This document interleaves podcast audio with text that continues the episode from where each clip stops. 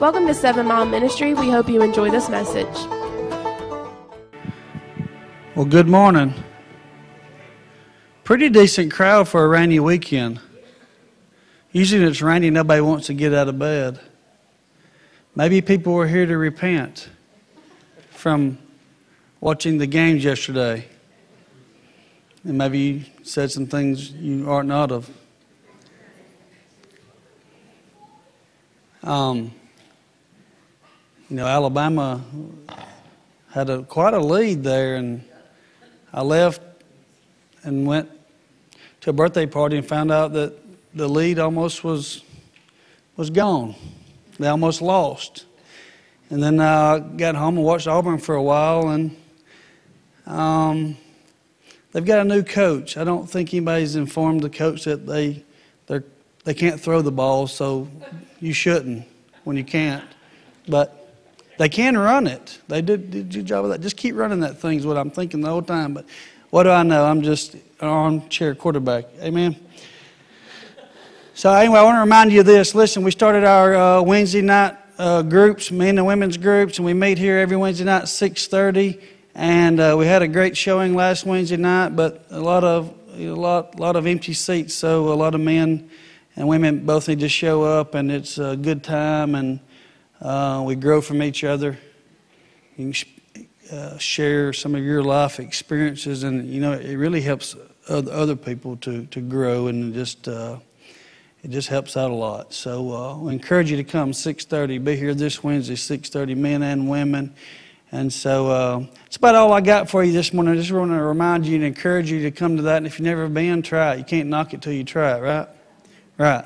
So I asked Mark, Mark Tan, if you don't know him, some of you are new and you haven't got to hear him preach yet, but uh, um, this is Mark. And I asked him to speak this morning. I didn't know he was moving in, but uh, anyway, that's okay too. Good morning. All right, get our volume good here. All right, so I'm going to preach from download today. Is that all right? I get to be more interactive, which I like to do. So we've been along this theme of forgiveness. So Red has served us incredibly well um, in this aspect. So for the last three weeks, if we could pull up three titles. So three weeks ago was You're Full of It. You remember that one? So the idea is, is that if you're full of things like unforgiveness, then there's no place for God to do the things He wants to do in your life, right? So whatever you're full of is what will come out of your life. So we talked of talked of that. You're full of it. Week number two, be selfish. You remember that one? And that is make sure you care for your own soul. Like you have the right to be selfish sometimes and actually care for your soul. Make sure unforgiveness isn't getting into your soul and actually ruining or shipwrecking your life, right? So uh, for those of you who were here last week, there's no reason to say the title, but I will for those who weren't here. So, a homer for a gomer. You guys remember that one? All right, so it goes to the story of Hosea. Hosea is called to marry a prostitute. It's a beautiful picture of forgiveness. So, in the book of Hosea, it said the spirit of promiscuity, of adultery, had come over Israel. Think about that for a whole nation. And God had this one man marry a prostitute as this idea of forgiveness. That, hey, listen, no matter how far you go, I'm still running after you. And so Homer, or yeah, he actually went and paid homers for Gomer, but Hosea actually went, spent a, a homer and a half of barley, and bought his wife back. She had sold herself into sex slavery. What a wild story. So, no matter where we've been, no matter what we've done, no matter what we went through, here Jesus actually bought us back much the same way that Hosea did. Fantastic story of forgiveness. Red started with that famous verse, John 3:16. You guys remember that one? For God so loved the world. So even while we were the dirtiest of the dirty, the sinful of the sinful, we made some horrible choices. I'll be first in line. I know I did. Here, Jesus actually bought us back for the love he had for each and every one of us. Beautiful story. Well, listen, as always, I have rules of engagement. You ready? So here's your rule of, of engagement today. And that is church is all about meeting God. We have a world around us who tells us, hey, listen, information is the most important thing. It's not. Information won't change your life. God will. So we're not here to meet information. I love speaking to you guys. It's an honor. Um, it's a highlight of, of when Red asked me to come and speak. I just absolutely adore bringing God's word to you. But it's not about hearing me speak. We're actually here to encounter the King. Think about it for a moment. Red touched on it as well. If we would actually take the state of Alabama, just draw back into the heavens for a moment, we would just all become specks. Our cars, our homes, our shoes, our popularity, just dust in the state of Alabama. If we went even further than that, what would earth become? Just a speck of dust. If we pull back even further than that into the solar system, now earth has almost disappeared.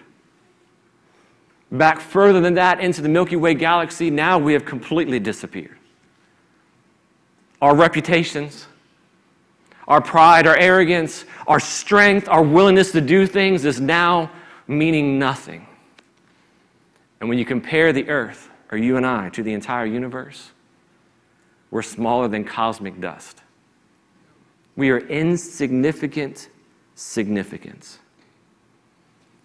So when Paul said he was only who he was by the grace of God, it's because he was nothing more than smaller than cosmic dust.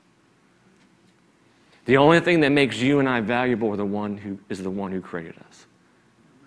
It's all about him. And so this morning the king is here.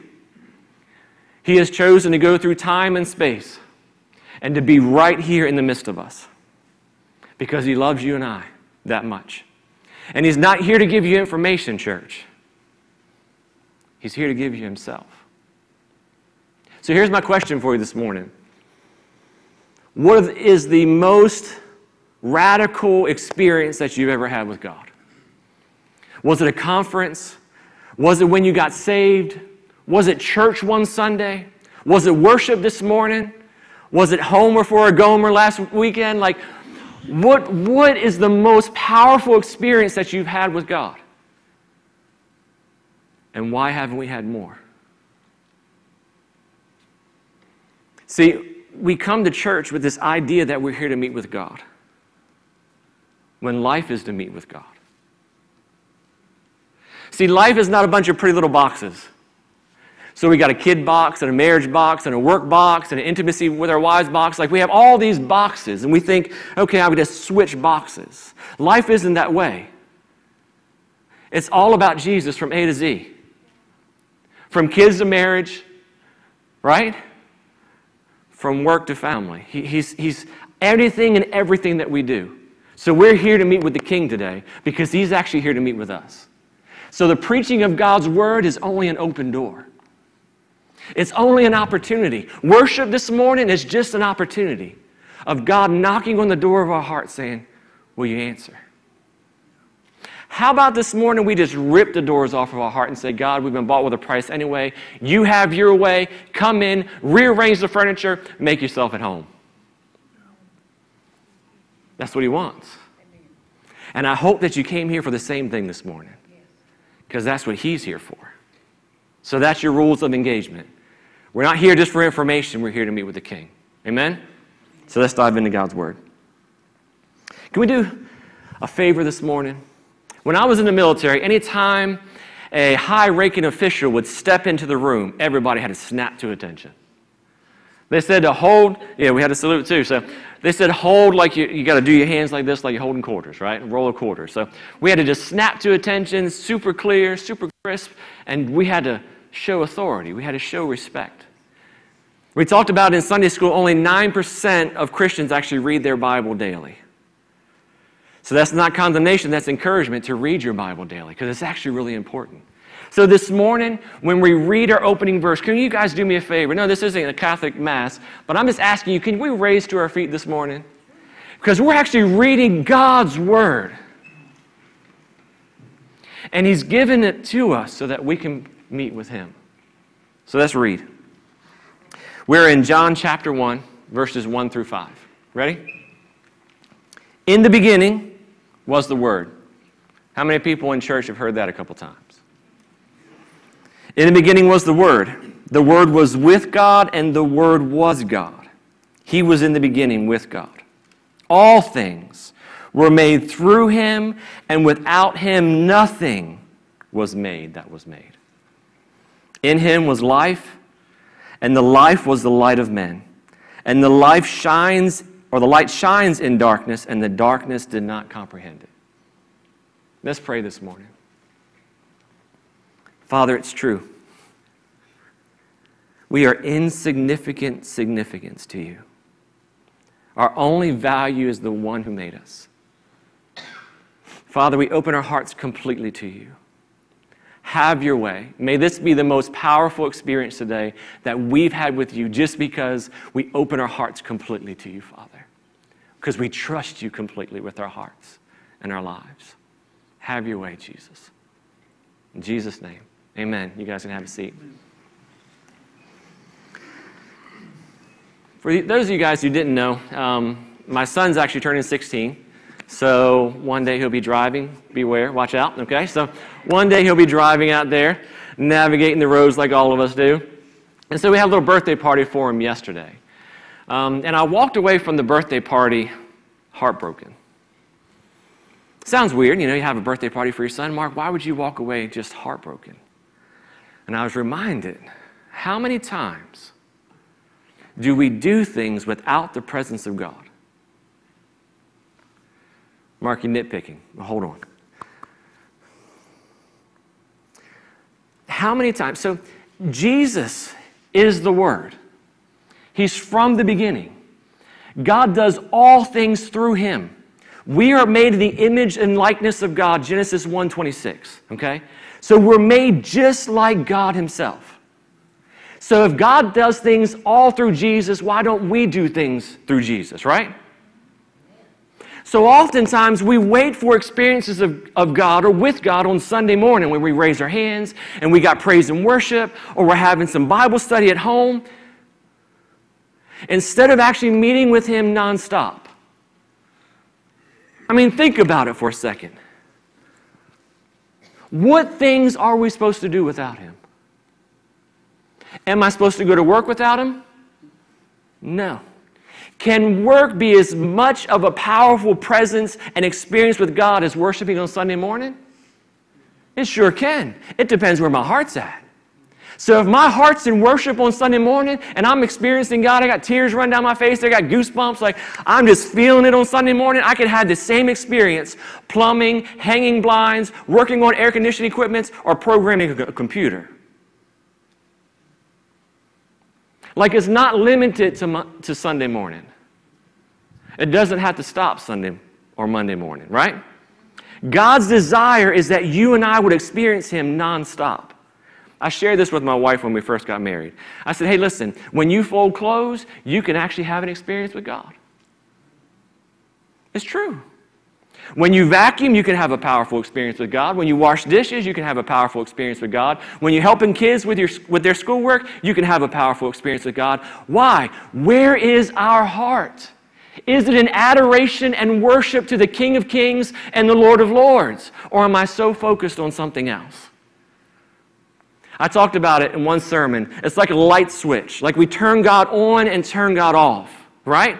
We turn intimacy with God on, turn intimacy with God off. We turn worship on and worship off. Hey, listen, around God's throne nonstop is worship. He's actually called us to be a part of worship nonstop. It doesn't stop whether we're sleeping or whether we're awake, whether we're in church or whether at home, whether we're in home or whether we're at work. It doesn't matter location. We are in relationship with the King of Kings and the Lord of Lords, and worship never stops. The light switch never goes off. The most intimate relationships you see between husband and wife is when they don't have a light switch and their intimacy continues. They write books about it, Hallmark movies about it, whatever the case may be, right? So it doesn't stop, it doesn't end. And God's inviting us to that same type of relationship. Hey, listen, don't turn the switch off. Because I don't. Does God ever turn the switch off on us? Never. He's just as passionate as he was on Sunday morning as he was on Wednesday night. Like he's radically in love with us. And he's inviting us to the same type of intimacy, the same type of radical love. where we never turn it off. It's always on. Amen? Amen. You guys ready this morning? I'm ready. I'm feeling some fire in my bones. Amen? Amen? So, again, we have this idea turn on, turn off. We've learned to worship, turning it on, turning it off. Adoration, on and off. Intimacy, on and off. He's Lord, on and off, right? Being close to Him becomes an on and off. You ever been in a relationship like that? You feel like you're on the end of a yo yo? Push you far away only to push, try to bring you close, right? It's just yo yoism. And sometimes we treat God the same way because we're afraid to show Him the depths of our heart. What's really going on inside there is if He doesn't even know. We have to trust. He's never turned us away. And He's not going to do it now. So why not just live wide open? Never turning off the light switch. So I'm going somewhere. We're still on forgiveness. Hold on now. I got some luggage here. We're going somewhere. Never turn the light switch off. That's what a relationship with God looks like. That's Christianity 101. Amen? Amen? We actually find this all throughout Scripture. It's absolutely phenomenal the way that God talks about it. In John chapter 15, verse 5, so another very famous passage of Scripture. So, John 15, 5. Jesus says, I'm the vine, you are the branches. I'm sure many of you guys can actually finish the verse. He who abides in me and I in him bears much fruit, for without me you can do nothing. Nothing in the Greek actually translates nothing. So you can't do anything without him. So why would I ever want to go to work without him? Why would I ever want to parent without him? Why would I ever want to, to steer and, and, and maneuver marriage without him, right? Why would I want to ever do anything without his presence? And I have to live. It's what Tommy Tenney talked about in the Brownsville Revival. He said, he said, it's almost like a, a small kid. Imagine Red wanting some tea, and, and, one of your kids wants to fix you some tea. And so they're trying to carefully carry it across the kitchen floor, never to drop even a small amount. Like learning how to carry the presence of God. And that's what God is inviting us into, learning how to carry His presence. Remember that sermon I preached about how God had me go down and grab a handful of sand? And hold a handful of sand all day long, and I had a manual transmission, okay? So when I forgot what I had in my hand, the sand would seep through my fingers. And God said, Mark, you forgot what you were holding on to. And oftentimes we get distracted and on Sunday, we're like, Jesus, I'm holding on. And on Monday, things are slipping through our fingers, right? Because we got distracted. And God's inviting us back from distraction and say, hey, listen, I'm the most important thing. Pay attention to me again. Amen? So let's keep going. Another famous passage of Scripture, Romans chapter 8, verses 5 through 8. Okay? So again, talking about abiding. We have to stay always engrafted in John chapter 15. You never ever separate from the vine. In Romans chapter 8, for those who live according to the flesh set their minds on the things of the flesh, but those who live according to the Spirit, the things of the Spirit. For to be carnally minded is death, but to be spiritually minded is life and peace. Because the carnal mind is enemy or enmity against God. For it is not subject to the law of God, nor indeed can be. So then, those who are in the flesh cannot please God. What is he saying? Hey, listen, we're invited to live according to the Spirit. And it's not a light switch. We don't go carnal versus light switch to, to Spirit. It's actually always staying in the Spirit, staying as close to God as humanly possible. And guess what? He's done all the work. He's paved the road, He's actually paid the toll, He's done anything and everything to get you to His presence and keep you there. That's what Hosea faced a nation full of promiscuity, light switch Christianity, light switch Judaism, just turning God on and off. And God says, Hey, listen, I'm redeeming you. I'm calling you. I'll bring you back. I won't hold your past against you. It's me and you. Just stay. Stay. If you think about it, like even. Uh, even Fumi's birthday party, I walked away thinking, man, we should have laid hands and prayed for him. Like somehow, some way, we should have incorporated God in everything in that birthday party. Let me tell you, when Shane and I got married, you know who had who got the first invitation? God. I said, hey, listen, we're not stressing about anything. This isn't about a wedding dress. This isn't about how the men look or what food we're serving. This is not about anything. This is the day the Lord has made, whether we're getting married on this day or not. This is about Jesus. When people actually came to our wedding, they encountered Jesus, lost and saved alike. Why? Because we choose to make it about Him. And there's not a day on the calendar that's about us. It's always about Him. Nonstop.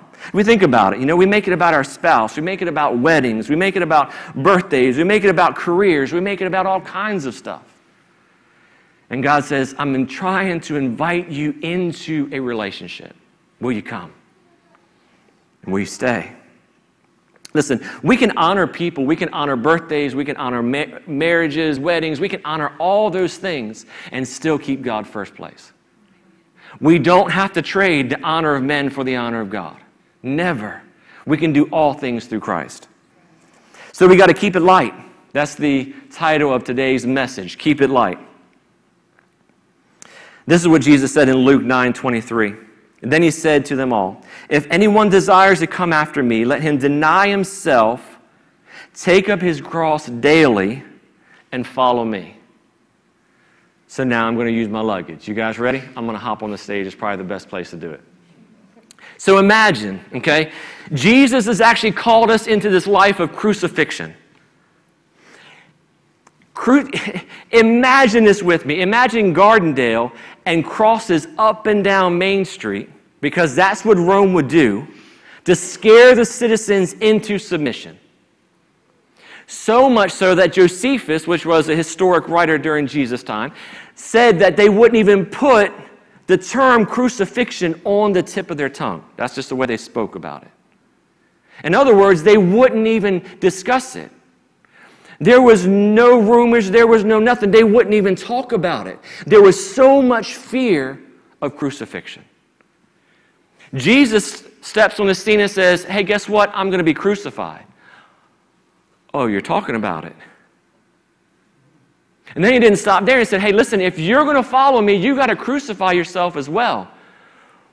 Drop the mic. What you say, Jesus? I got to crucify myself. Hold on. People aren't even talking about this. Like, this is so scary, people won't even mention it. And you're telling me I got to crucify myself daily?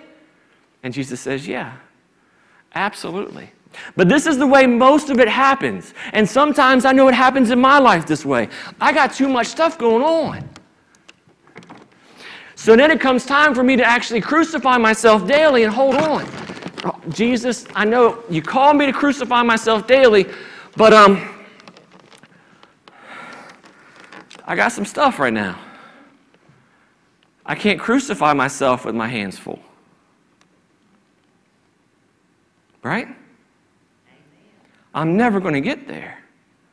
The only way to crucify myself daily is to realize his burden is easy and his yoke is light.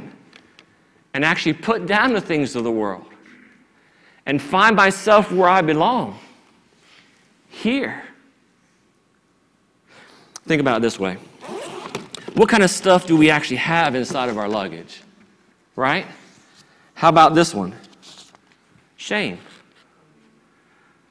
No, I can't crucify myself, God. We really can't meet right now because I got some stuff going on. You don't know what I did last night. Shame, right? How about this one? Regret. So again, we're carrying all this stuff around. And the place where we're supposed to meet Jesus, the place where his presence always is, is on the crucified cross. We got our hands full, right? What about the next one? Hurt? Anybody been hurt? If you haven't been hurt, you haven't lived long enough, right? So we got some hurt in our luggage. Hurt. Ready for the next one? Pain? Hurt and pain cousins, right? What about the next one? Unforgiveness. Jesus is calling us to a crucified life.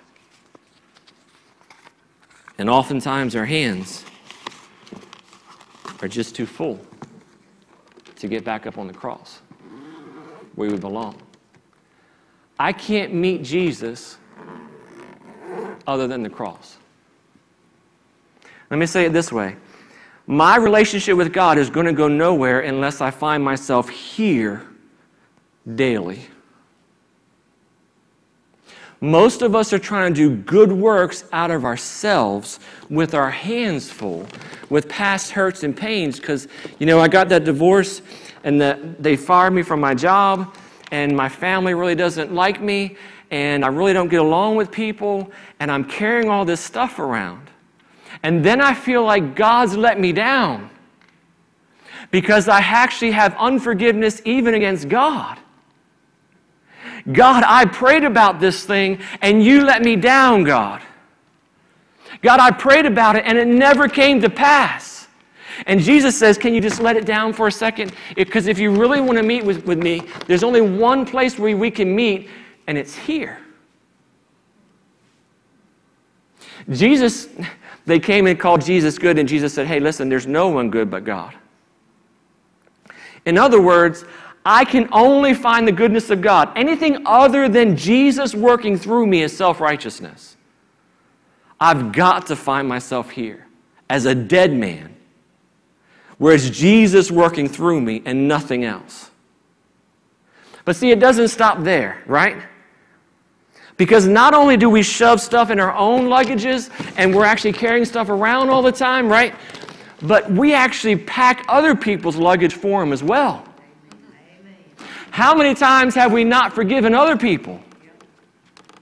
How many times do people don't come, they don't come to God because they're carrying around shame and regret and hurt and pain, right?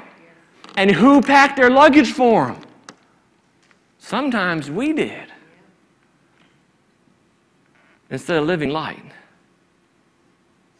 That's what God's called us to. Light living. It's impossible to live forgiving others uncrucified. It's pos- impossible to live a godly life uncrucified. It's impossible to meet with Jesus uncrucified. It's impossible to see your prayers answered like you really want to see your prayers answered uncrucified. It's impossible to forgive a hurtful, crazy world uncrucified. I have to live light. You guys like the luggage? It reminds me of uh, when we went to Italy. For those of you guys who don't know, we actually went to Italy as missionaries. Uh, and the first time we got there, like we had some luggage. So much so at the airport, the officer looked at me and said, What is this? and I'm like, I am moving here. So we had pots and pans and carpets, like we had all kinds of stuff, you know. We didn't know what we can get over there, so we had anything and everything we needed. We had pots and pans from our wedding stuffed in our luggage. We were just headed to the mission field, right? You can imagine, I mean, just luggage that just never ended. Sometimes life is that way, and God wants us to live light. Amen? so again, we looked at Mark 10 18. So Jesus said to him, Why do you call me good? No one is good but the one that is God. It's interesting, I hear people say, Well, you know, these people, they really don't believe in God, but they're good people. Jesus said, No one's good but God. It's only God in us that's actually good. Anything else is actually self righteousness. All right, so live light. Jesus said in Matthew 11, 28, and again, just give you scripture verses for those who are taking notes. 11, 28 through 30, Come to me, all who labor and are heavy laden, and I will give you rest. Take my yoke upon you and learn from me, for I am gentle and lowly in heart, for you will find rest for your souls. For my yoke is easy and my burden is light. There's a man in the Bible um, don't hear him preached about very much, um, but we're going to use him as an object lesson this morning. And that's Judas. So you can imagine Judas Iscariot, he's the one who actually betrayed Jesus. Jesus handpicks this man, has him follow him around for three whole years. Judas is seeing miracle after miracle, demons being released from people, people being resurrected from the dead. I mean, stuff that wasn't even recorded, Jesus was doing. Absolutely phenomenal stuff in just three short years. So Judas is actually seeing all these things with his eyes. But Judas worshiped fear more than he worshiped God. So that's why Judas was actually taking money out from the, from the money bag. So it's one of those things one for you, two for me, right? And so he's thinking, hey, listen, I need a plan because Jesus said he's going to the cross. Jesus said he's not always going to be here, so I need an extra plan. I need an escape route system set up just in case this thing doesn't plan out like it's supposed to. So that's what he did. Begin to steal from Jesus himself. It's crazy. And he doesn't stop there because he actually sells Jesus to the crooked religious leaders of his day. And the question is why? Why would Judas, after seeing with his own eyes that this was God in flesh, seeing all the miracles firsthand, why in the world would he sell out the Savior? Was it because he wanted to take over Rome? Possibly. Was it because he actually wanted the crooked leaders, the crooked religious leaders of his day, to finally be dealt with? Jesus, bring your kingdom, bring it now to this earth. And Jesus had to teach him hey, listen, this is a spiritual war, not a natural. What was the reason? It was more than just the money. He'd been stealing money the whole time. Why would he betray Jesus with a kiss? It's interesting. In other words, what, what was he forcing him to do?